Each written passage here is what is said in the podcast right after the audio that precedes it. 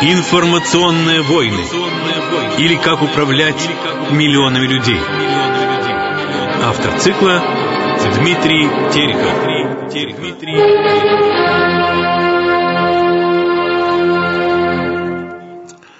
Здравствуйте, уважаемые радиослушатели.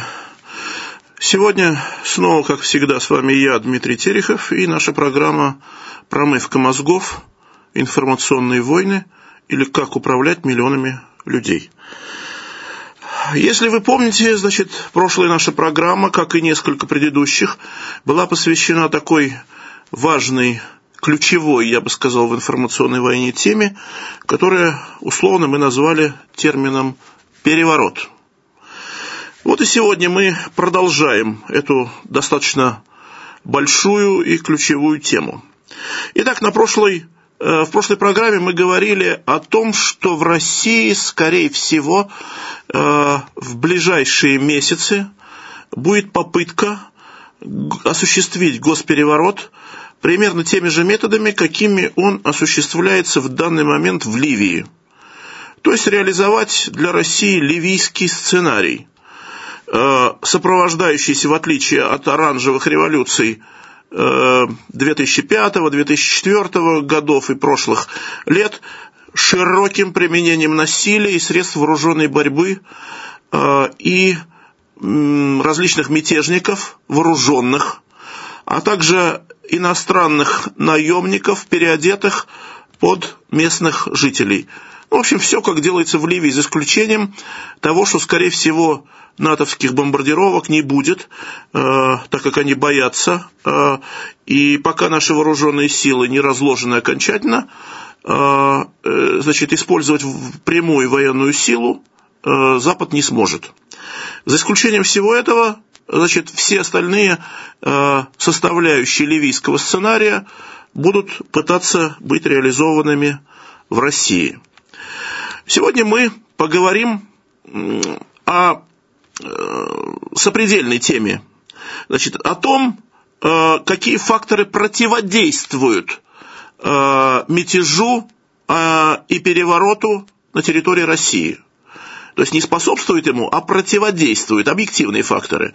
И для сравнения приведем ситуацию, сравним как бы ситуацию 2011 года с ситуацией 20-летней давности, когда простите, э, был осуществлен э, переворот в 91 году, в 1991 году, 20 лет назад. Но, э, начиная этот разговор, мы немножко, начнем его немножко издалека. А именно таким образом. Значит, всем известно, что 30 декабря 2010 года судья Виктор Данилкин закончил чтение приговора Михаилу Ходорковскому и Платону Лебедеву и объявил им долгожданное наказание – 14 лет тюрьмы. Именно такой срок требовал государственный обвинитель на процессе. Чтение приговора было предусмотрительно приурочено к последним дням года, когда самые голосистые сторонники Ходорковского, предварительно три раза плюнув и произнеся известную мантру «Прощай, немытая Россия», на время покидают эту страну, как они ее называют, чтобы в теплых краях поправить истощенное ненавистью здоровье и набраться новых сил для трансляции этой ненависти вглубь народного организма. В результате большой истерики, несмотря на все усилия эхо Москвы, так и не получилось. Нам же, в общем, интересно другое. В общественном сознании Оба процесса против Ходорковского и компании давно воспринимаются как крупномасштабное воровство и не более того. Причем, несмотря на то, что народ наш олигархах ельцинского разлива воспринимает с ненавистью, но когда дело доходит конкретно до Ходора, то у многих закрадывается вопрос, почему одним воровать можно, а другим нельзя? А от постановки этого вопроса уже, другой, э, уже рукой подать до прямого сочувствия этому упырю. Дескать, конечно, он вор. Но за что же его так уж мучить, если других прощают за аналогичные деяния? И все эти вопросы, надо сказать, отнюдь не безобидные, привели уже к тому, что если на момент ареста Ходорковского в 2003 году его поддерживало не более 10% граждан России, в основном это была прозападная интеллигенция и часть предпринимателей, то в 2010 году Ходорковского уже поддерживали 45% населения. Тенденция крайне опасная. Эдак через некоторое время большинство станет выступать за освобождение упыря, забыв и про воровство, и про бесчисленные убийства и так далее. Тем более, что либеральные СМИ и интернет из кожи вон лезут, чтобы создать Ходору образ мученика и страдальца за правду, невинно пострадавшего от мстительного Путина. Известный либеральный советник Илларионов в эфире «Эхо Москвы» назвал второй приговор Ходорковскому более важным событием, чем войны и госперевороты во всей новейшей истории России – тем самым Ларионов, сам того не желая, выдал не просто огромную, а гигантскую заинтересованность либеральных кругов в деле Ходорковского. Эту же циклопических размеров заинтересованность так или иначе подтверждали и многие другие, выступающие на эхе Москвы в разгар приговора Ходору. Зарубежные комментаторы тоже встали с ними в один ряд, заявив, что приговор по делу Ходорковского, несомненно, повлияет на вступление России в ВТО – и многие другие договоренности с Западом. А вот это уже интересно. Откуда взялась такая бешеная заинтересованность именно в Ходорковском? Даже о Березовском так не заботится, не говоря уже о Невзлине, Гусинском и прочих э, сбежавших за границу упырях. Почему? Вот здесь мы переходим к самому главному.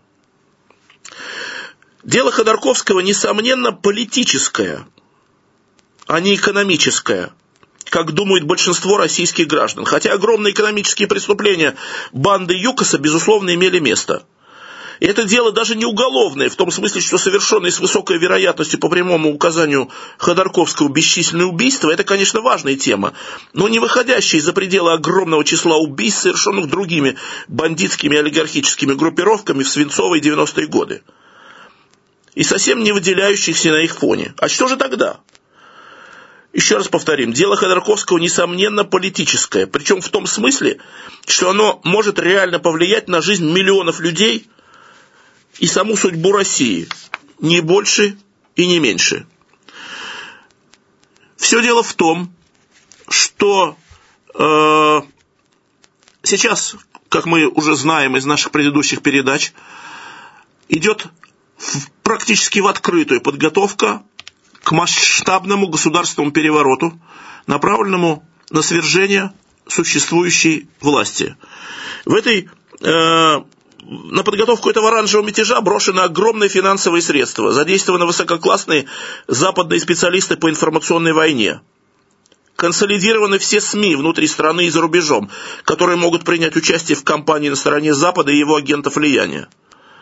Используются мощные социологические службы – Постоянно отслеживаются изменения в общественном мнении и в ключевых фокус-группах.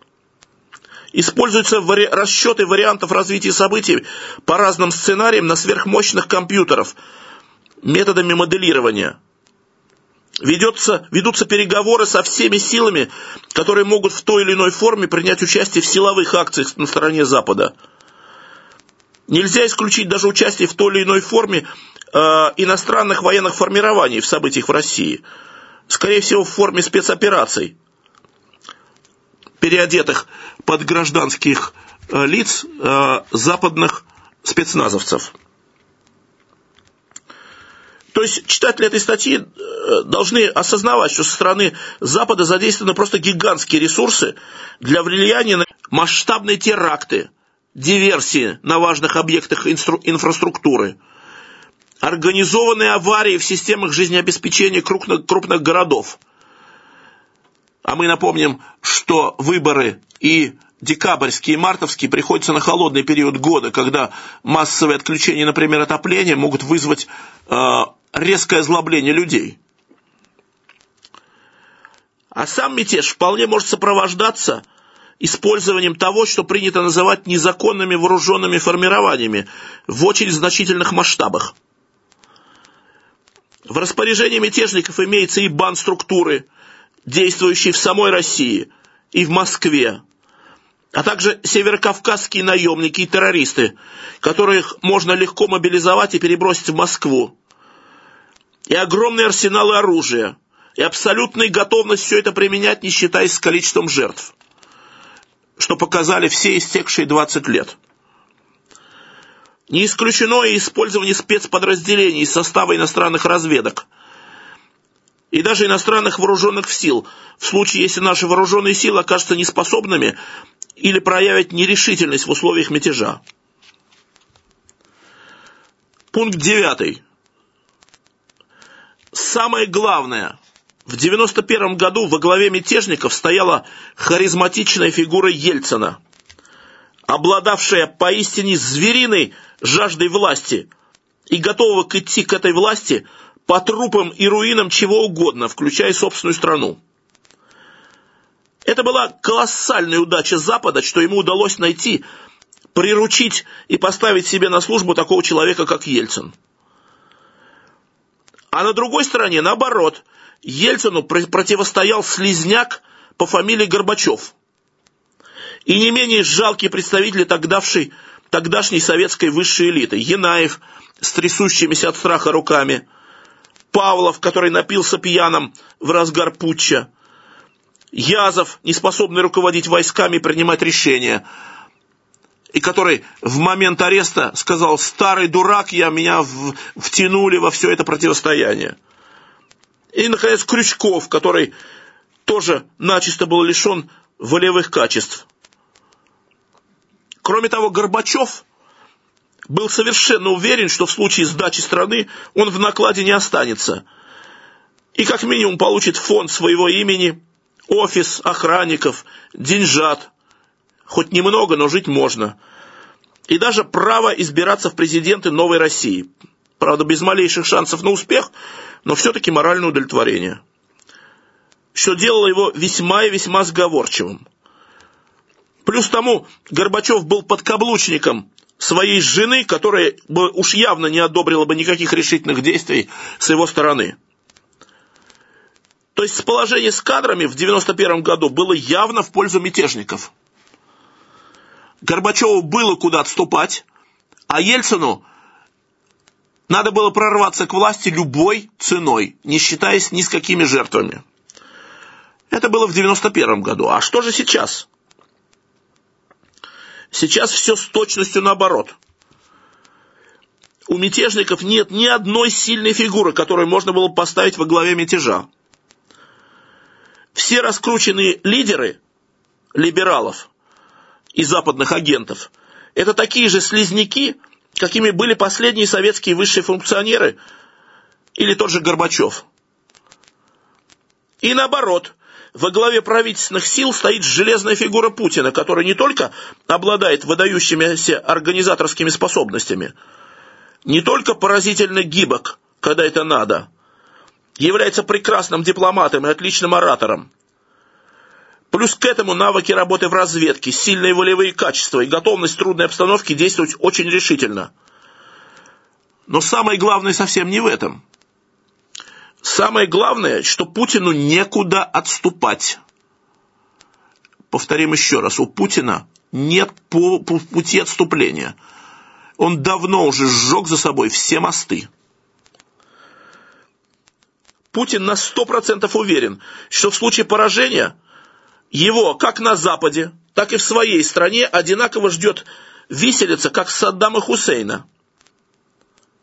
Или суд, как Слободана Милошевича в Гааге. Что бы ему ни обещали сладкоголосые сивилы, все, все равно в реальности обманут и повесят. Слишком уж много обеден он изгадил для Запада за 10 лет слишком много сделал такого, чего на Западе не прощают ни при каких обстоятельствах.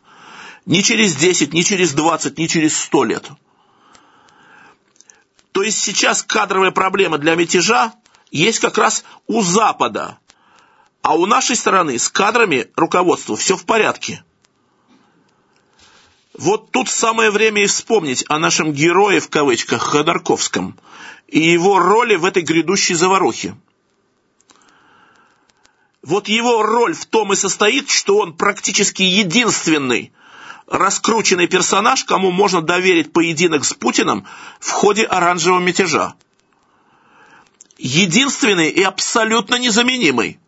абсолютно незаменимый. Незаменимый настолько, что без уверенности, что его можно будет в нужный момент быстро вытащить из тюрьмы, из тюрьмы, мятежники вообще могут не пойти на государственный переворот. Почему? Неужели действительно такая фигура? Ходорковский молод, очень энергичен, достаточно телегеничен для показа по телевидению. Он лично очень богат, но еще многократно больше денег – чем он имеет сам, дадут под него и только под него могущественные зарубежные спонсоры, в том числе на государственном уровне, и часть бизнеса внутри страны. Ходорковский патологически жесток и решителен. Готов идти к власти, не считаясь ни с чем. В этом отношении он даже превосходит Ельцина.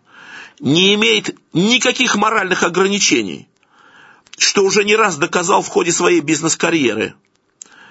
Имеет опыт действий с использованием наемных убийц. Мыслит масштабно. Очень озлоблен на нынешнюю власть и особенно к ней непримирим. Пощады от него не следует ждать никому, включая тех представителей правоохранительных органов, которые его сажали, и журналистов, которые плохо о нем писали и говорили. В случае победы и выхода из тюрьмы он всех их уничтожит физически. Умеет использовать всякие схемы скрытой проводки денег и финансирования из-под полы депутатов, мэров, прокуроров, сенаторов. Наконец, Ходорковского можно очень легко раскрутить с помощью СМИ и других средств информационной войны, что, собственно, уже делается, представив его в роли мученика и страдальца за правду и народ – в этом случае многолетнее заключение сыграет ему только на руку. Все быстро забудут, что он вор и убийца, и вспомнят только, что он бедняжка, так страдал во глубине сибирских руд, храня там гордое терпение. Ходорковский очень гибок, как, как политик, что он не раз доказывал.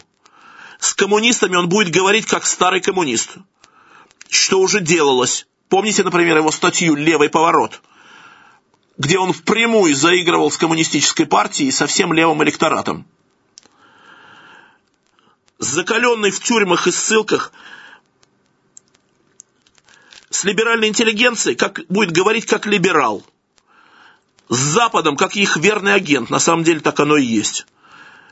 С технической интеллигенцией будет говорить как сторонник модернизации и возрождения промышленности – с чеченцами будет говорить как сторонник освобождения Чечни из-под многовекового колониального ига немытой России.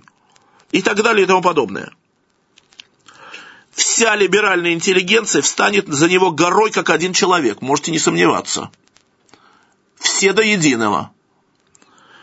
Все абсолютно СМИ можно будет отмобилизовать как единый кулак. А те, кто откажется сотрудничать, просто убьют. Можно очень много и долго перечислять достоинства Ходорковского как лидера мятежа прозападного. Но, собственно, и так понятно, это очень опасная фигура.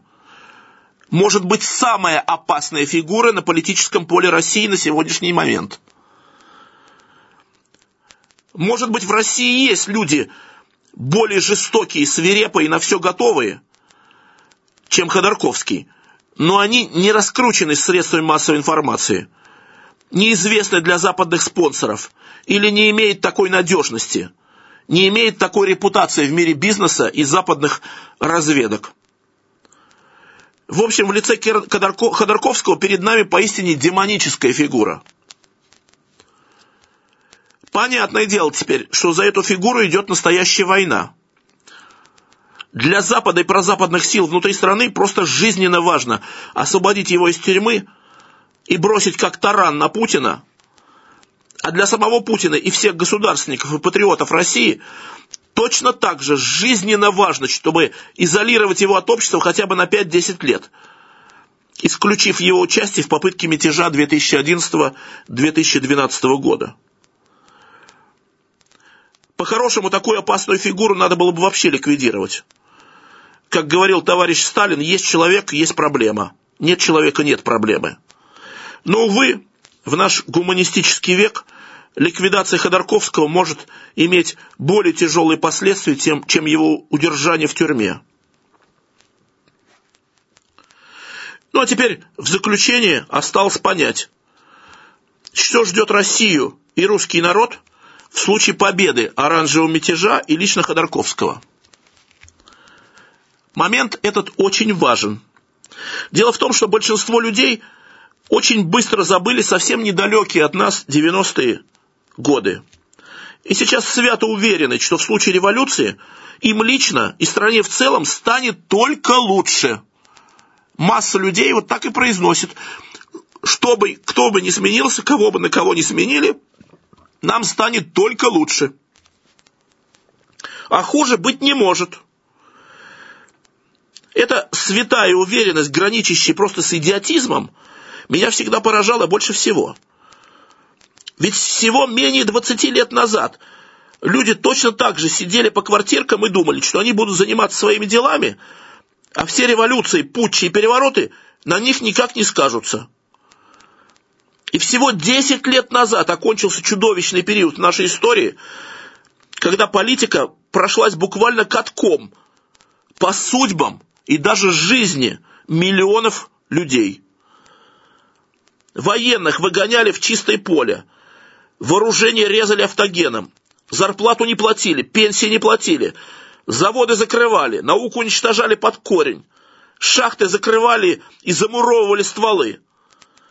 Голод, ужас и стон стоял по Руси. Впрочем, не будем повторяться, про это уже много написано. Но несмотря ни на что, люди снова уверены, что все будет только улучшаться после революции, а ухудшаться ни-ни. Даже не говорите мне про плохое. Хуже, чем сейчас быть не может звучит буквально вопль в социальных сетях. Должен вас разочаровать, мои дорогие соотечественники. Может и обязательно будет хуже. Причем вы даже не подозреваете, насколько будет хуже. Попробую вам нарисовать картину маслом, как говорил персонаж известного фильма. А вы уж потом сверьте, если случится мятеж, мой прогноз с оригиналом. Не дай Господь. Во-первых, Россия в течение двух лет, двух-трех лет просто распадется на, на 10-15 частей, а само название Россия навсегда исчезнет с карты мира. Это главное условие Запада, который хочет, больше не хочет испытывать судьбу. А то, глядишь, на следующих выборах народ опять опомнится и переизберет Ходорковского – как сейчас на Украине украинцы переизбрали Ющенко. И снова поставить какого-нибудь государственника, который снова восстановит разрушенную страну. Во-вторых, это осколки бывшей России. Эти осколки бывшей России, вот 10-15 частей, стравят между собой, и в ближайшие 5-10 лет здесь будет происходить непрерывная война всех против всех –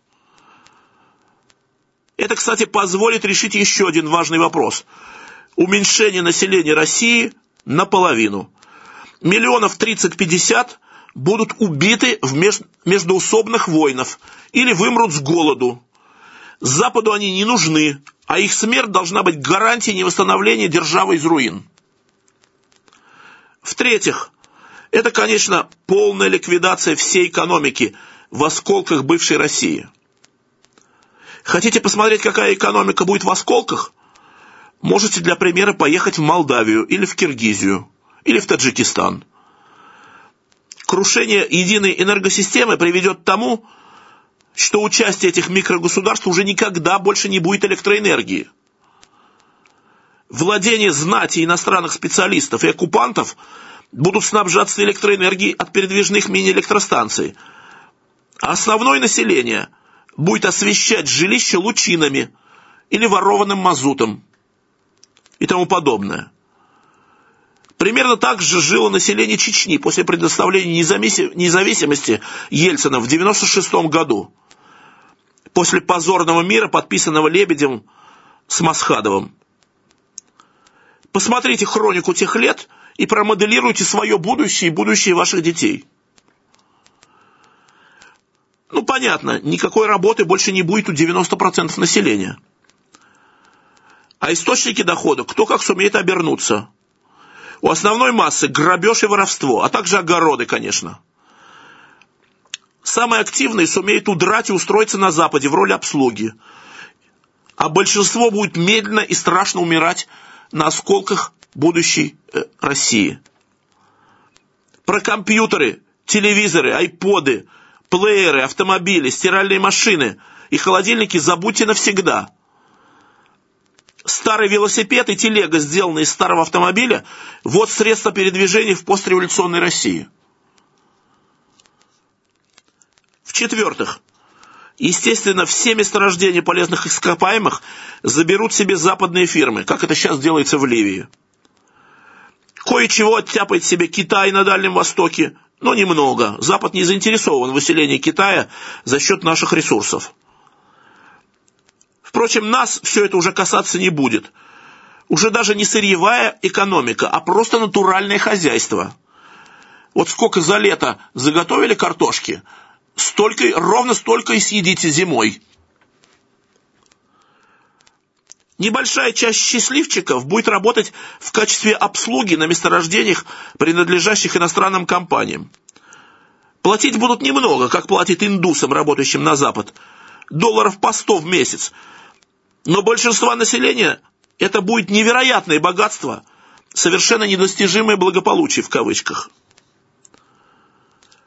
Когда я все это рассказываю тем, кто выступает в России за революцию, они обычно смеются и крутят пальцем у виска. Дескать, не может этого быть, потому что не может этого быть никогда. Буйные, братец, у тебя фантазии, говорят. Но это обычная реакция. Точно так же думали молдаване, когда хотели, ходили на митинги за независимость. Как же так? Мы такая богатая республика, у нас палку в землю воткнешь, уже растет. А сколько заводов у нас настроено? А какие колхозы богатые, миллионеры? Будем жить, как в масле кататься. Ну вот сейчас и катаются.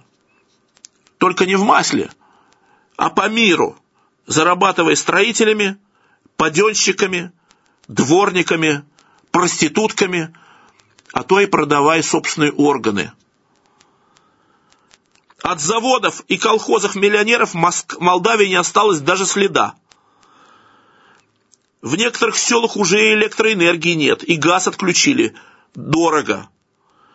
А самый ходовой экспортный трава, товар из Молдавии даже не вино, а проститутки и органы для пересадки богатым европейцам.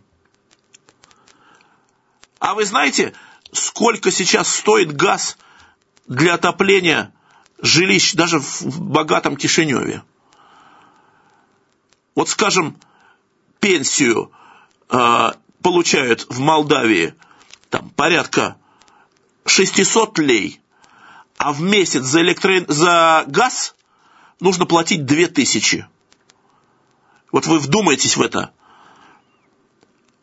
В месяц пенсии 600 лей, это их валюта, а за газ в тот же самый месяц нужно платить 2000.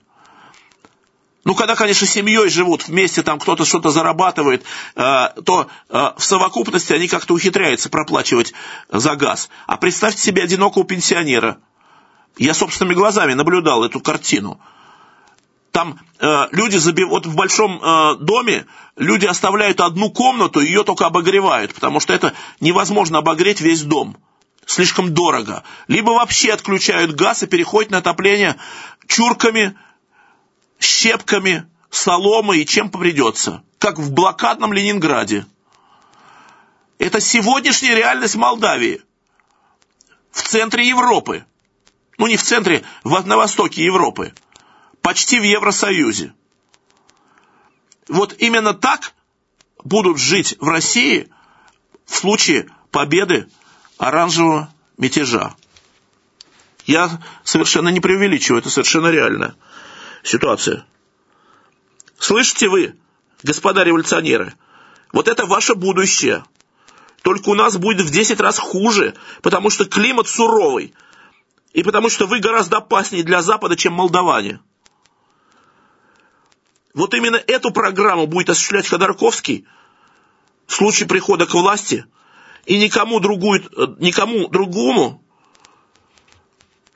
такую программу реализовать не доверят. Потому что западным хозяевам нужно только это и ничто ж другое. Теперь вы, наверное, поняли, уважаемые радиослушатели, за что второй раз посадили Ходорковского. Почему одним воровать можно, а другим нельзя? Вот ему нельзя. Потому что, борясь с Ходорковским, власть борется не больше и не меньше, как за выживание всей страны и всего народа, без всякого преувеличения. Потому что вместе с Ходорковским к нам придет смерть. А если удастся его сдержать, останется жизнь. Ну вот, мы закончили сегодняшнюю тему. Если у кого есть вопросы, у нас осталось 10 минут эфирного времени, можете их задать по телефону 629 08 73. 629 08 73. Итак, у нас первый вопрос. Слушаем вас. Э, добрый день. Здравствуйте. Вот я не хотела бы вас смущать, но вот то, что вы обмолвились э, насчет э, окончательного развала армии на фоне того, что вы говорили о благоприятности реформ Сердюкова, вот как это понять? Это первое. А второе, ну вот проголосуем мы за Путина. Вы нас убедили. Скажите, какие гарантии того, что он не ляжет под либералов, под тех же э, Чубайсов, там, Грефов и прочих, как только он снова обретет, так сказать, власть? Спасибо. Спасибо вам. Значит, э, э, во-первых, я уже сто раз говорил, что я не призываю вас голосовать за Путина и вообще за кого бы то ни было. Я читаю тему информационной войны, и только ее. И рассказываю вам о методах, которые используются для разрушения страны методами информационной войны. А за кого голосовать, это ваше сугубо решение. Почему, собственно, вам, если э, вы хотите не голосовать за того же Зюганова, за того же, там, я не знаю, Миронова, э, и вообще за кого вы хотите? Единственное, вот за кого я вас не призываю голосовать, э, так это за Ходорковского. Здесь я совершенно четко э, и недвусмысленно даю вам э, картинку, чем, что будет для вас означать приход к власти Ходорковского. Вот я это нарисовал. А дальше вы выбирайте сами, за кого голосовать. Теперь насчет развала армии. Э, значит, я, в общем, не сказал насчет развала армии. Э, я сказал, что э, армия может оказаться не готовый применять оружие против Запада, потому что, ну, могут найтись э, люди, которые испугаются, как вот как в Ливии, собственно. В Ливии э, часть э, приспешников Э, Муаммара Каддафи, его соратников ближайших, сейчас перебросился на сторону Запада, и э, фактически сейчас весь так называемый Переходный национальный совет в Бенгази э, составлен из бывших каддафиевских министров – кстати сказать, а те самые э, инициаторы мятежа, которые э, были первоначально его затевали, они отстранены от власти, от, отодвинуты. Это, кстати, тоже ждет и наших э, доморощенных революционеров. Они думают, что если они заварят мятеж и будут драться на улице с ОМОНом, то, значит, они потом и сядут в министерские кресла. Это совершенно не факт. Э, значит, скорее всего, в министерские кресла ставит как раз, сядет как раз Ходорковский, который сейчас сидит на нарах, а те, кто будет воевать с ОМОНом, тех сольют или просто убьют. Поэтому я не говорил про развал армии, но это очень большая тема. Значит, э, я, мы вот только что э, сняли телепередачу, где была теледуэль а, моя и Константина Севкова, это вице-президент Академии геополитических проблем, заместитель, а, первый заместитель а, Ивашова Леонида Григорьевича, генерал-полковника. Вот мы как раз говорили о реформе в армии, спорили. Я, естественно, рассказывал о том, что в армии положительно происходит, а э, значит, э, Константин Валентинович Севков со мной не соглашался в некоторых вопросах. Но, кстати сказать, в ключевом вопросе мы сошли сошлись, как ни странно, что, в общем-то, на фоне вот этой либеральной нечисти э, Путин хотя э, Севков представляет собой э, такого ортодоксального коммуниста, как он сам сказал, значит, он сказал, что на фоне вот этой вот либеральной нечисти я буду, я буду голосовать за Путина, сказал он. Это вот я просто передаю вам его слова. Но, говоря о реформе армии, это отдельный большой разговор, мы как-нибудь поговорим. Вообще, здесь надо поговорить, потому что меня часто задают вопрос, вот говорят, ты там говоришь, что Путин то сделал, другое сделал, там, а ничего конкретного не приводишь. Но я уже много раз тоже на него отвечал. Я говорил, что это требует просто нескольких отдельных передач. Но я вот э, сейчас просто понял, что надо все-таки приводить цифры, факты, чтобы показать масштаб лжи, который обрушивает сейчас на Путина, чтобы дискредитировать его, э, э, так сказать, правление. Но еще раз, еще, еще раз подчеркну уже, наверное, в 115 раз, что я никоим образом вас не призываю голосовать за Путина. Голосуйте за того, кому у вас склоняется больше Э, ваши убеждения. Э, если к Зюганову, то за Зюганова, если там к Миронову, значит, за Миронова. Значит, только не голосуйте за либералов. Вот не голосуйте за Ходорковского и аналогичных ему. Там всякие союзы правых сил, там правые дела, Явлинского, там это с его яблоком и так далее. Вот это ужас настоящий. А все остальные э, мы как-нибудь между собой разберемся. Спасибо. Теперь еще один звонок, слушаю. Э, здравствуйте. Здравствуйте. Господин Терехов, не знаю ваше отчество, это Мария Александровна. Я вот первый раз вам дозвонилась. Во-первых, я не согласна, вы очень много о 91-м Э, о 91-м перевороте, 91-го да, да, года, да, да. не согласна, что и армия была не сильна, и оружие не было, все, все было готово, все могли сделать, предотвратить этот шабаш, но было бы столько крови, все было продумано, было бы столько крови, что э, не, не могли увязываться. Вы еще забыли главных э, участников Э, монтажника Лужкова, демонтажника и Станкевича. И теперь конкретный вопрос по сегодняшней теме. Вы очень много посвятили сегодня в передаче Ходорковский, Ходорковский. Прокомментируйте, пожалуйста, сообщение Пят... Ой, Пеньковского тут переплыла. Пятковского, кто он такой, эм, гражданин России, и он вот недавно заявил на радио Свобода, Свобода что выйдут хлопчики, хлопающие по интернет, и режим Путина э, или до выборов, или после выборов рухнет. Вот откройте интернет свободы и познакомьтесь. Вот о, о Пятковском, пожалуйста, его заявление прокомментируйте, пожалуйста. А, спасибо. Значит, я, к сожалению, не слышал заявление Пятковского и даже не слышал эту фамилию. Но а, вот само это заявление, о котором вы сказали, сейчас вы его процитировали, что выйдут хлопчики, хлопнут в интернет и режим Путина рухнет, вполне соответствует действительности. Значит, они так и планируют. А, в интернете, если бы вы могли, большинство людей вот из наших слушателей, к сожалению, я по опыту знаю, не смотрит интернет и не видит, какая там вакханалия сейчас царит, э, и какая дикая свистопляска, э, и что они там э, выделывают, какие они фильмы размещают, какие они ролики делают, какие анекдоты рассказывают и так далее, и так далее. Какой поток грязи льется. Значит, интернет сейчас стал главным э, ресталищем по обработке населения, в первую очередь молодежи, и в первую очередь той части молодежи, которая предназначена роль воевать с ОМОНом на улицах, э, а также воевать по вот ливийскому сценарию с войсками э, во время развязанной гражданской войны. Спасибо. Еще вопрос, правда, осталось две минуты, но... Здравствуйте, уважаемые соотечественники. Очень, очень коротко Это... только. Коротко, Две да. минутки Я... у меня. Это Лидия Ивановна из Москвы.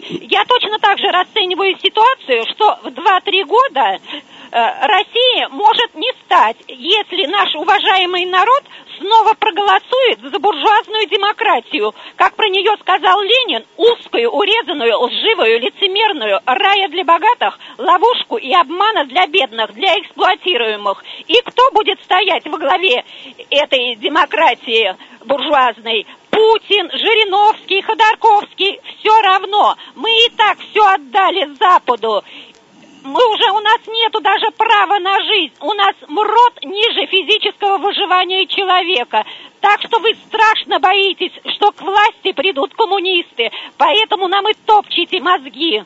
Спасибо, что выслушали. Спасибо. А, спасибо вам за ваше мнение.